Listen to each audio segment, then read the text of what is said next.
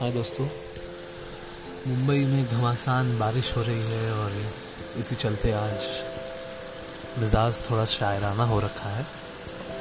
इसलिए गुलजार साहब की एक कविता याद आ रही है जो मैं सोचा आपसे शेयर करूँ।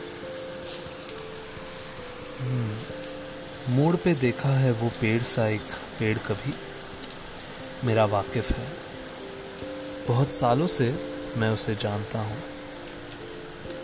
जब मैं छोटा था तो एक आम उड़ाने के लिए परली दीवार से कंधे पे चढ़ा था उसके। जाने दुखती हुई किस शाखा से जा पाव लगा, धार से फेंक दिया था मुझे नीचे उसने। मैंने खुन्नस में बहुत फेंके थे पत्थर उस पर। मेरी शादी पे मुझे याद है शाखाएँ देकर मेरी वेदी का हवन गरम किया था उसने।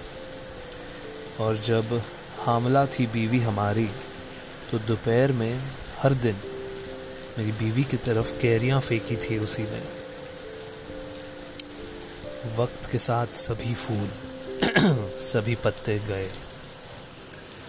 तब भी जल जाता था जब मुन्ने से कहती थी बीवी हाँ उसी पेड़ से आया है तू। पेड़ का फल है।